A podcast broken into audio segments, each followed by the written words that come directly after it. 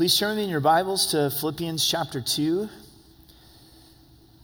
We're going to pause uh, the Gospel of John for two weekends and be looking at biblical uh, community. This is something that has been on my heart and the heart of the pastors uh, for a while, the area of fellowship in our lives and the area of fellowship inside of our church. And then we'll get back into the Gospel of John after that. So let's pray together. Father, we thank you for the gift of relationship. We thank you that you and of yourself are a relationship, Father, Son, and Holy Spirit. We pray that we could really see fellowship, relationship, community from your perspective, and that you would take us deeper into relationship with you and with one another. We thank you for the Holy Spirit. Would you send your Spirit to lead us and guide us in all truth? In Jesus' name, amen. Amen. Community has become the buzzword, isn't it? It seems like everywhere you go, you hear the word uh, community. It's being advertised. If if you join a gym, you're not just joining a gym anymore, you're joining a community. And in a lot of ways, uh, working out has morphed a little bit to maybe not doing it as an individual, but being together. And really what is being given to us in that is if you come and join this community, that you're going to have all these needs met uh, in, in your life. If you're buying a cup of coffee, you're not just buying a cup of coffee. What they're really advertising to you is a community, right? This is a place that you can come in and have conversation and, and get to, to know uh, one another. If you're moving into a neighborhood, right, they're not just selling you a house. They're advertising the community. This is where all your dreams are going to come true and all the relationships that you need in your life are going to be met. And I think there's a reason for that, that we're seeing this upsurge in uh, community, and it's because we are relationship deprived, aren't we? We're getting worse and worse as relationships, even though we're more and more connected.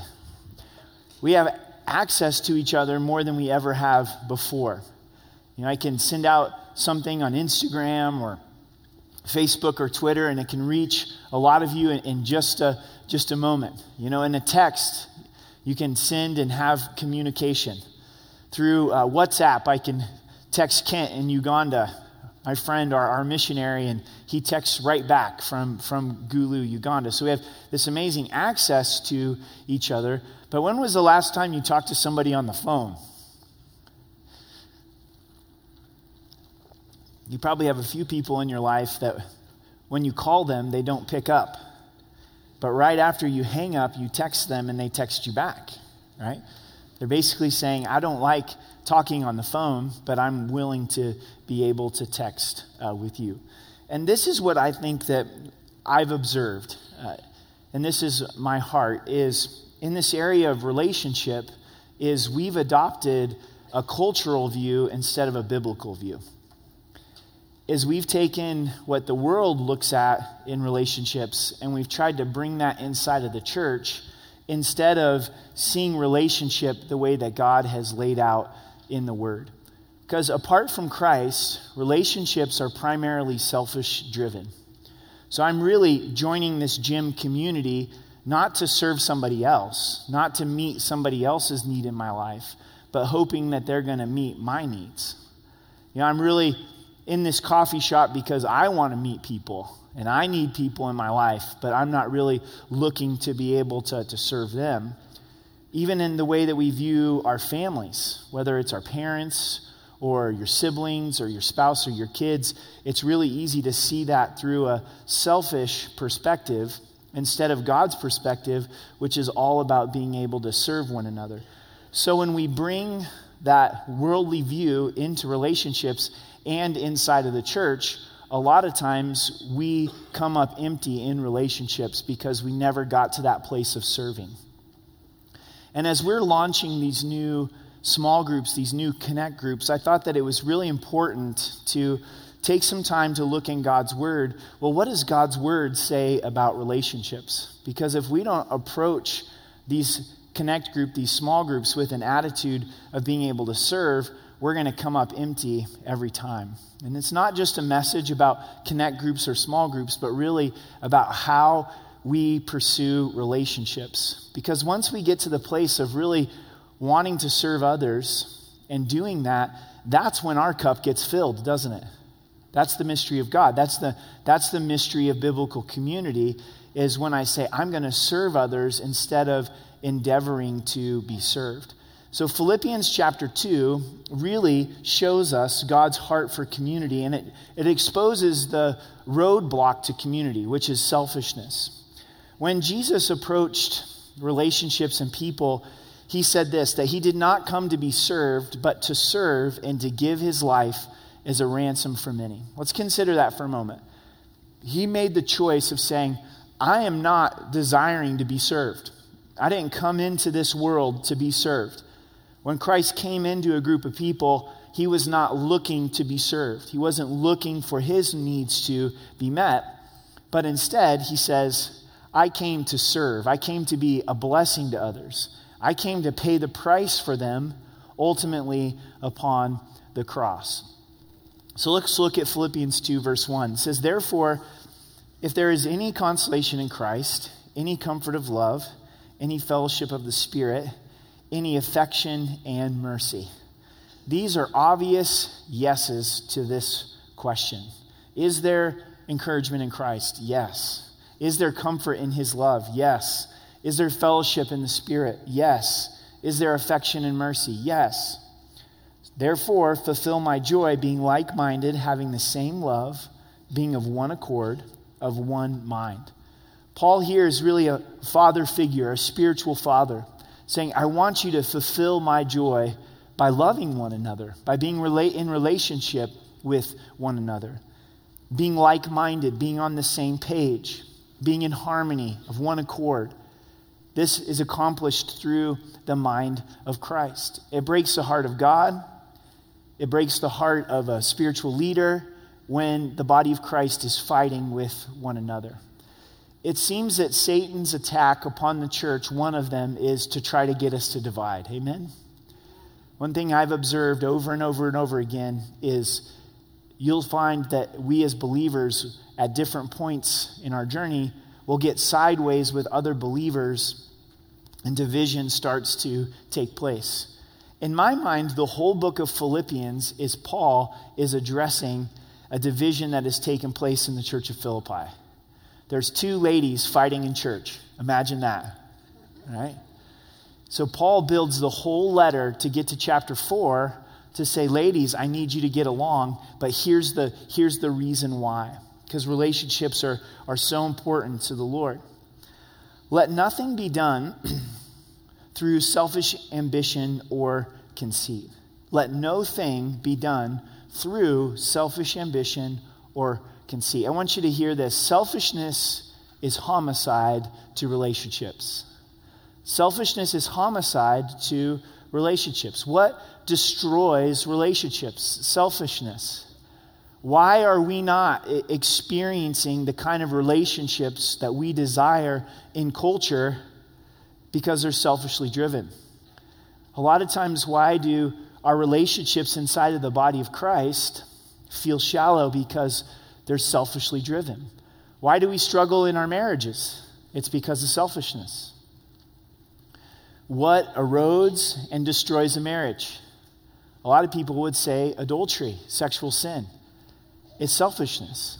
Adultery is an act of, of selfishness. When I only think about myself, my marriage is going to suffer. My relationship with my kids is going to suffer. My relationship with you is going to suffer. So here Paul says, don't let anything be done through selfish ambition or conceit or arrogance. A lot of times it looks good on the outside, but the inside is from a selfish motivation. So it may look like I'm serving you. It may look like I care for you, but deep down I'm expecting something back from you. So you may be serving your spouse, but deep down you're saying, I hope that my spouse responds and gives me this in return.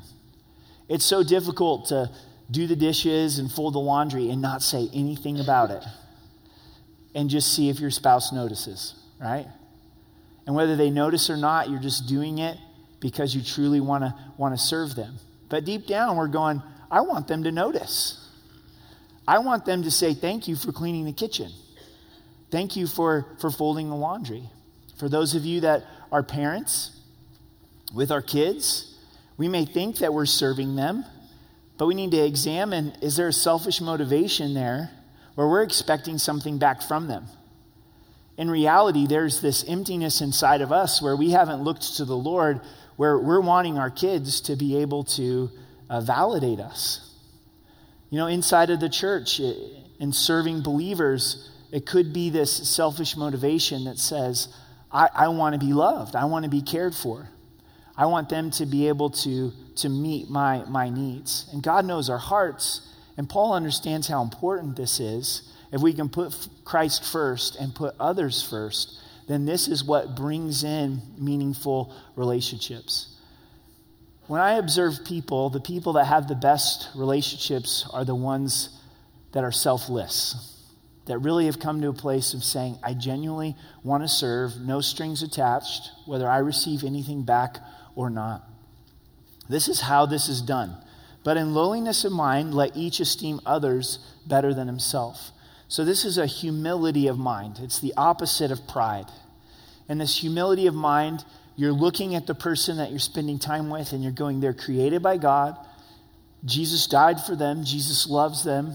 It's a privilege to be able to be in their presence. Now, this is difficult to do because we size people up, don't we? And there's some people where we really value their time because we respect them. But if we're honest, there's other people that we don't respect and we tend to, to blow off. And that reveals some pride in our mindset. Another way of looking at this, when the scripture says your mind, it's really the way you view the world. It's your lens. It's your, your worldview. And to have this mindset of humility and understanding that each person is so valuable, and it's a real blessing to be able to, to spend time uh, with them. If we're honest, we have a lot of material in our lives to provide lowliness of mind. It's good to remember our sin, what God has saved us from, but also the sin of this week, and the struggles that are inside of us, and realizing, man, this is real in my life. And because of this, it causes a humility. And then that lowliness of mind to esteem others better than ourselves.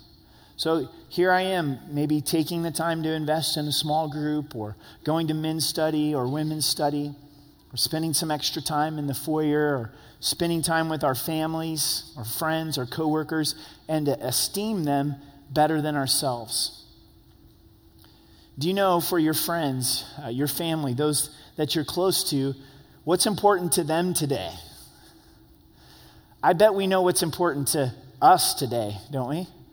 Pretty quickly when I wake up in the morning, I know what Team Eric's list looks like. You know, I'm thinking through what my desires are for the day.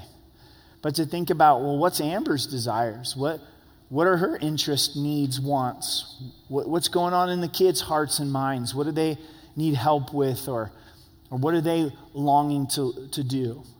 So to esteem them better than ourselves. And this leads right into verse four.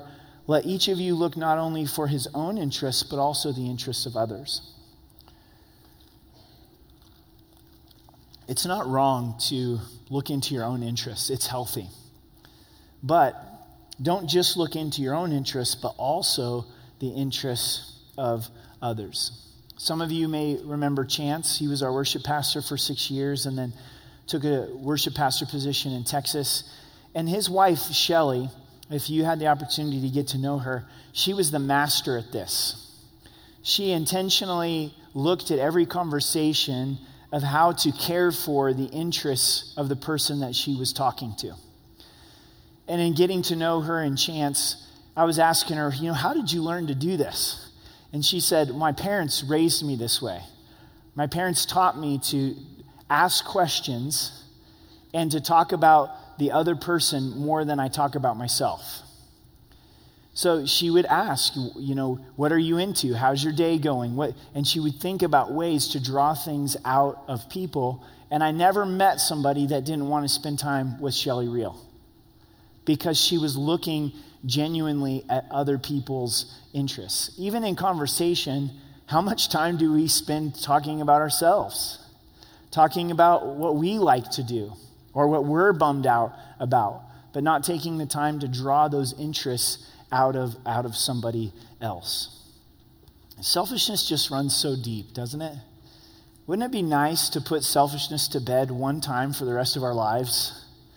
Go, okay, I've dealt with selfishness. I've got this servant-mindedness thing down. But the reality of it is, is selfishness rears its head every day. And this is why Jesus tells us to take up our cross daily and to follow Christ. Selfishness has to willfully be nailed to the cross to say, I'm choosing to focus on Christ and I'm choosing to focus upon others. And the magnitude of this text is in verse five, where we see this mindset lived out inside of Christ. Let this mind be in you, which was also in Christ. This is the way Christ thought. This is the way Christ lived, is focusing on the Father and the needs of others. This is explained to us, who being in the form of God did not consider it robbery to be equal with God, but made himself of no reputation. Jesus is God. But chose to make himself of no reputation, emptied himself. How did he take, how did he empty himself, making himself of no reputation? Taking on the form of a bondservant and coming in the likeness of men. Words cannot describe this. The incarnation of Christ, that God would be in human flesh, all God and all man. Deity meets humanity. And the reason that Christ did this is to be able to pay the price for our sins, to be able to, to serve us. And being found in appearance as a man, he humbled himself and became obedient to the point of death, even to the death of the cross. So God becomes human flesh as a bondservant. Jesus lived his life as a slave by choice. I'm choosing to serve. I'm choosing to wash feet. I'm choosing to meet needs. But then is obedient, humbled himself to the point of death, even the death of the cross. You may be saying, you know, this isn't for me. I am going to live in isolation. I'm not going to serve people. I'm not going to think this way. This is just farther than I want to go. I'm not going to humble myself or lower myself uh, to this point. And if I'm honest, my spouse really doesn't serve me at all. My kids don't care. My parents don't care. My siblings don't care. My coworkers don't care. My church doesn't care. Nobody cares. So why should I care? Because Jesus cared. Because this is the way that Jesus is calling us to live our lives and calling us uh, to be able to, to think. I think in a lot of ways, what's the way out of despair? What's the way out of depression? Those struggles are very real. It's a willful choice to say, I'm going to focus on Christ and I'm going to be grateful and I'm going to focus upon others. I'm not just going to focus on how I'm feeling and how I'm doing. I'm going to follow this path that Christ leads me on. And then Christ is exalted in verses nine through eleven. Therefore, God also has highly exalted him and given him the name which is above every name, that at the name of Jesus every knee should bow, of those in heaven and those on earth and those under the earth, and that every tongue should confess that Jesus Christ is Lord, to the glory of the Father. So we look at the roadblock to community, the roadblock to relationship is selfishness. But how about the importance of uh, community? Is it important for us to be in relationship with one another? The Apostle Paul, he liked to use two examples in his writings, in his epistles, is that we're the building of God and the body of Christ.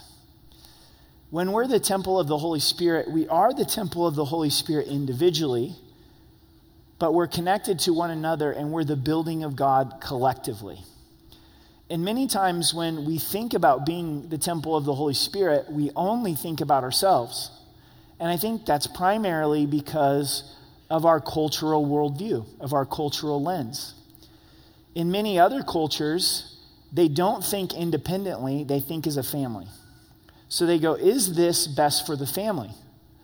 And it may not even be best for them in the, the long run, but it's much easier to say, I'm going to make this sacrifice because this is needed for the family as a whole, and not just my spouse and kids, but also my parents and brothers and sisters. And, and that's just the, the way that they think.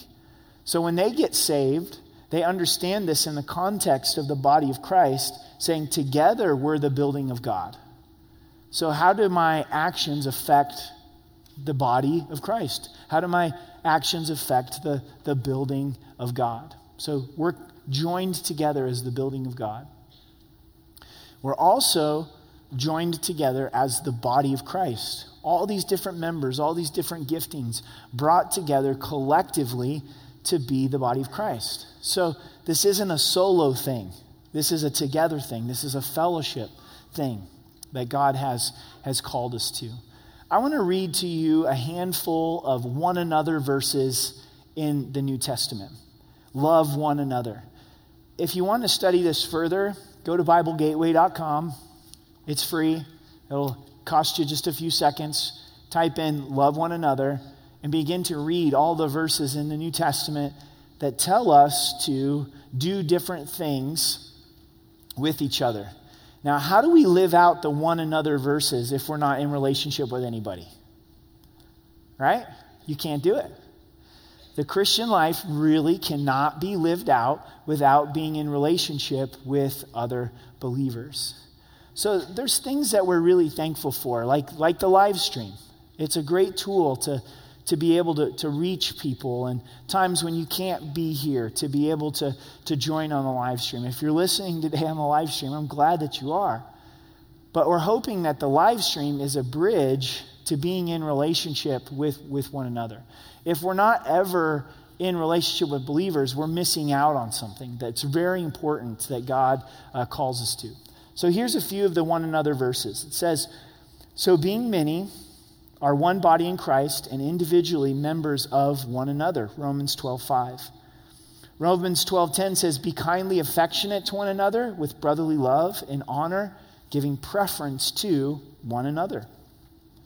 Ephesians four two, with all lowliness and gentleness, with long suffering, bearing with one another in love.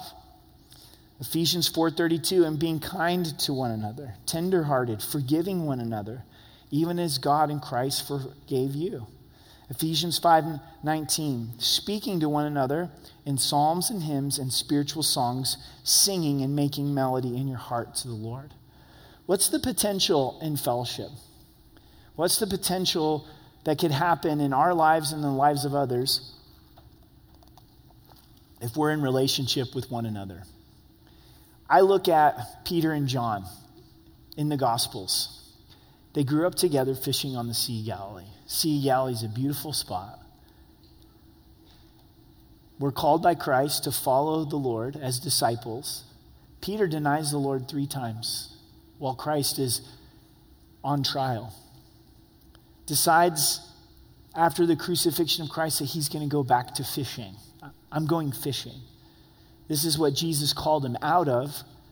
We don't see him returning to fishing until this point.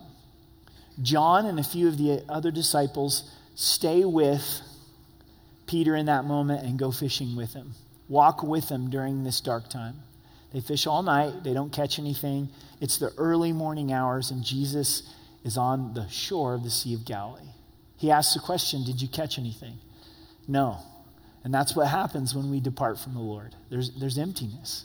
Jesus says, cast your net on the other side.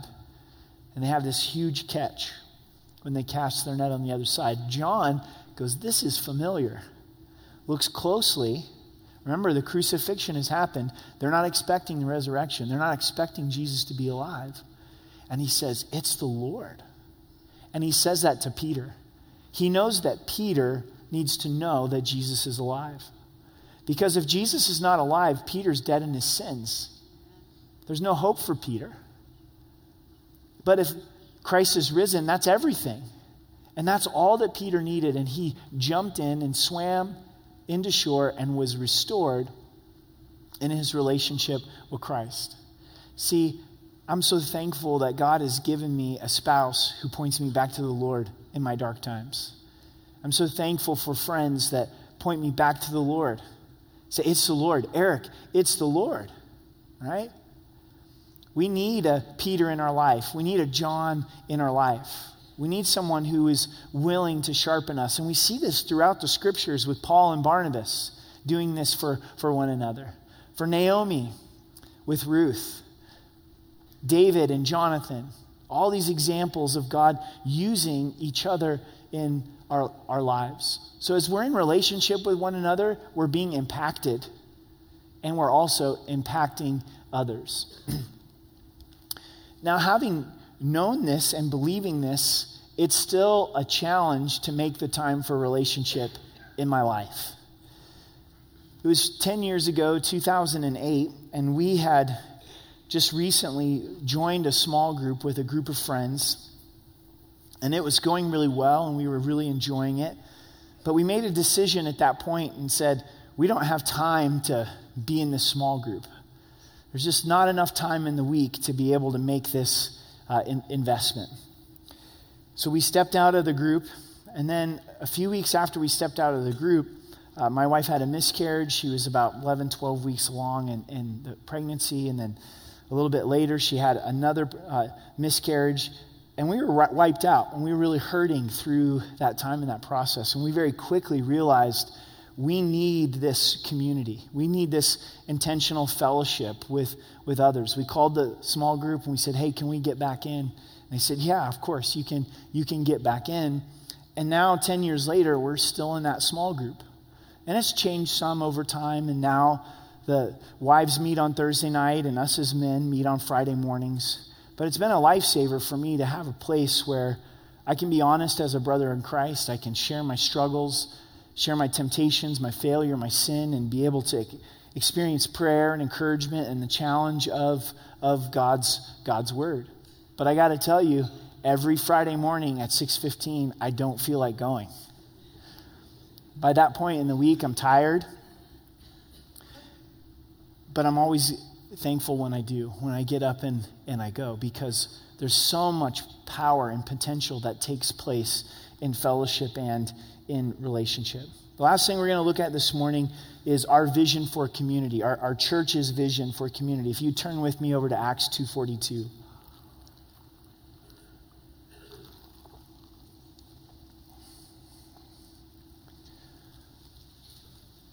The vision that God's placed on our heart for our church is be, make, and send disciples. Be a disciple, make a disciple, and send a disciple. To be passionate followers of Jesus Christ. How that happens in our lives, we primarily see taking place through Acts two forty-two. When the church began in its infancy, these were the things that they continued steadfastly in. So we believe these are important things in our church and in our lives that are going to help us to be able to be and make disciples. And they continued steadfastly in the apostles' doctrine and in fellowship and in breaking of bread and in prayers. So the first thing is the Word of God. The apostles' doctrine is the Word of God. If you've come here for some time, you know how important the Scriptures are to us. To study the Word of God, verse by verse, line upon line. Wednesday nights, we're going through the Scriptures, Genesis to Revelation. All of the various ministries in the church are, are driven by the Word of God. Hopefully, you're always going to hear these words at our church. Open your Bibles, right? We're going to study it together. We're going to study it individually because the Word of God is sharp. It's living. It's powerful. It's sharper than a two-edged sword, and it's effective to do God's work in our lives. And notice the order. As you have the Word of God first, then this births fellowship, relationship, to share Christ in common. And just as the Word of God is important, also fellowship is important in our lives.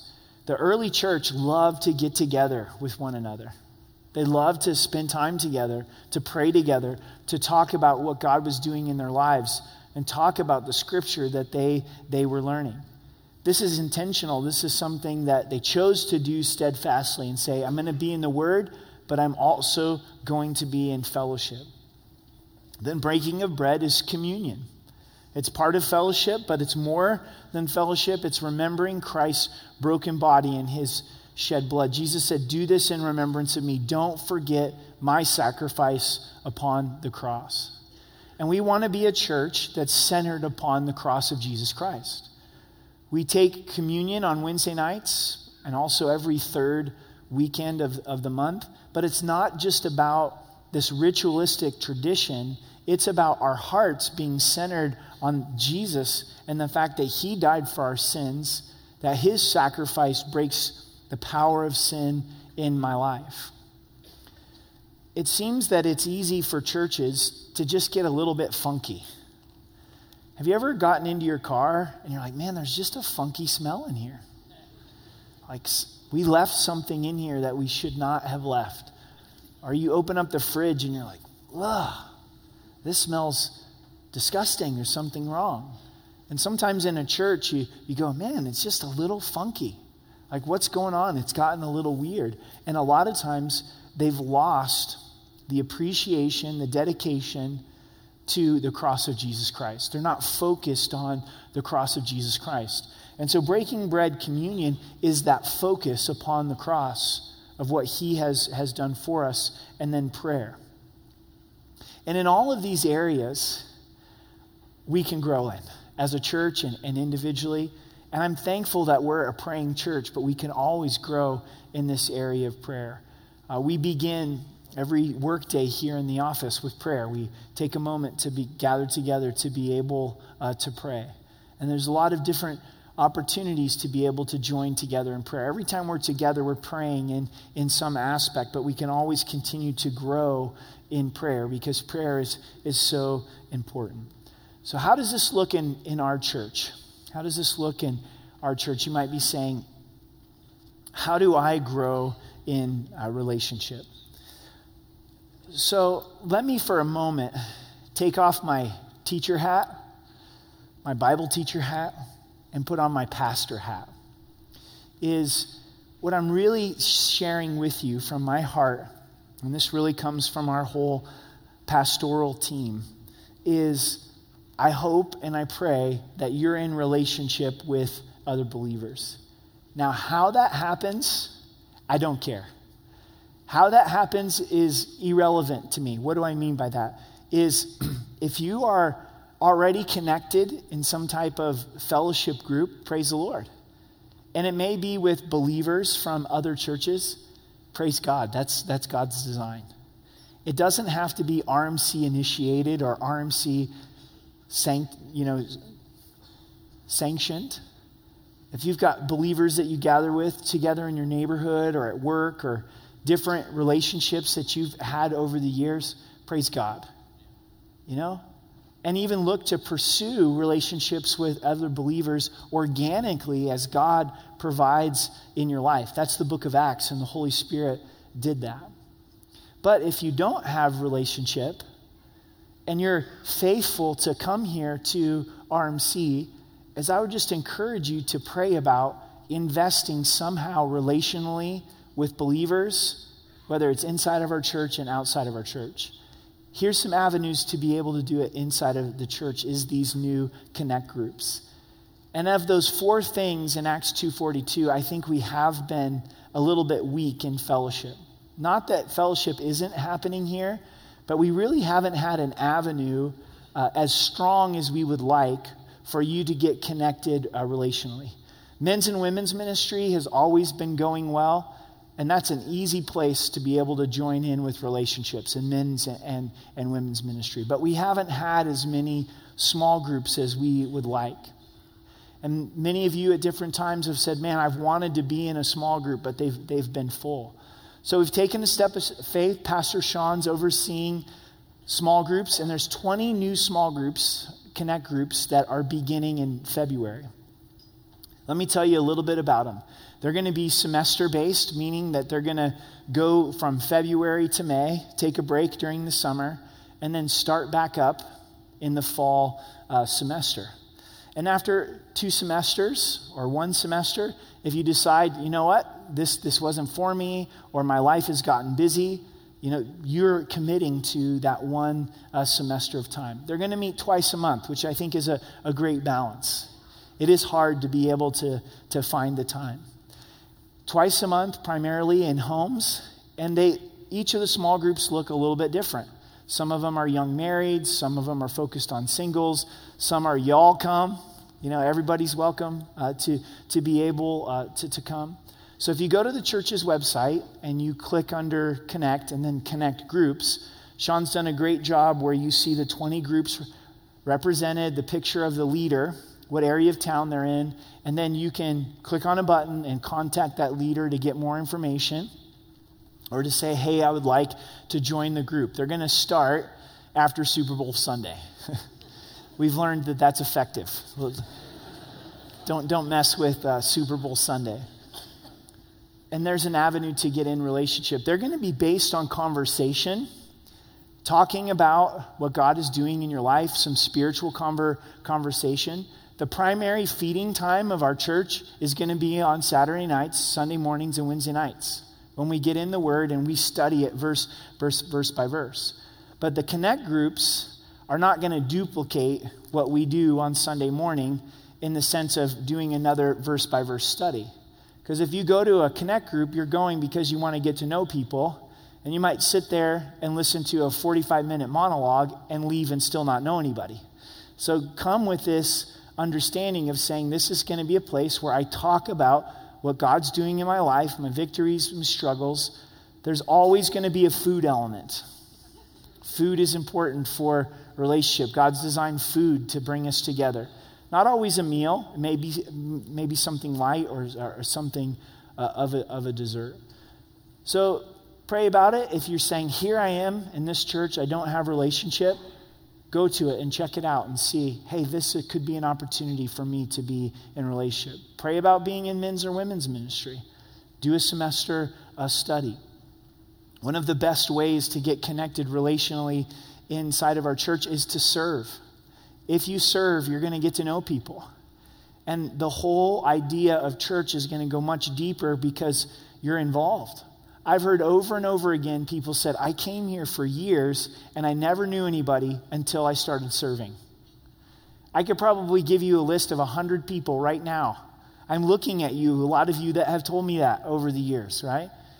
That is one of the best ways to be able to, to get to know people. Go to the website and, and look at, okay, here's how I volunteer. Fill out the volunteer application. If you're struggling in that process, we'll, we'll, we'll help you.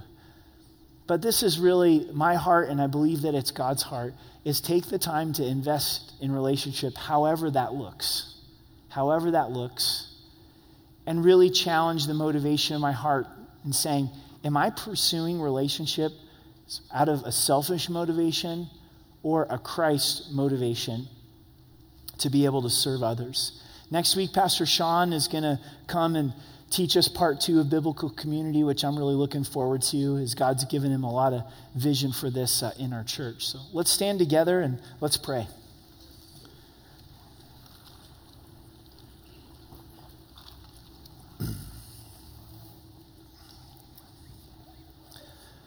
Oh, Father, thank you that we can just talk about these things. And Lord, we do ask that you would challenge us and challenge us in this area of relationships and ways that we're selfish in relationships. And, and by your grace, would you grow us as servants of being willing to serve and to really live out Philippians chapter two.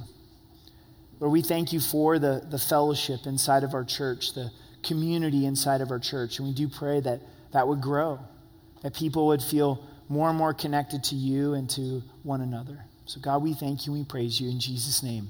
Amen.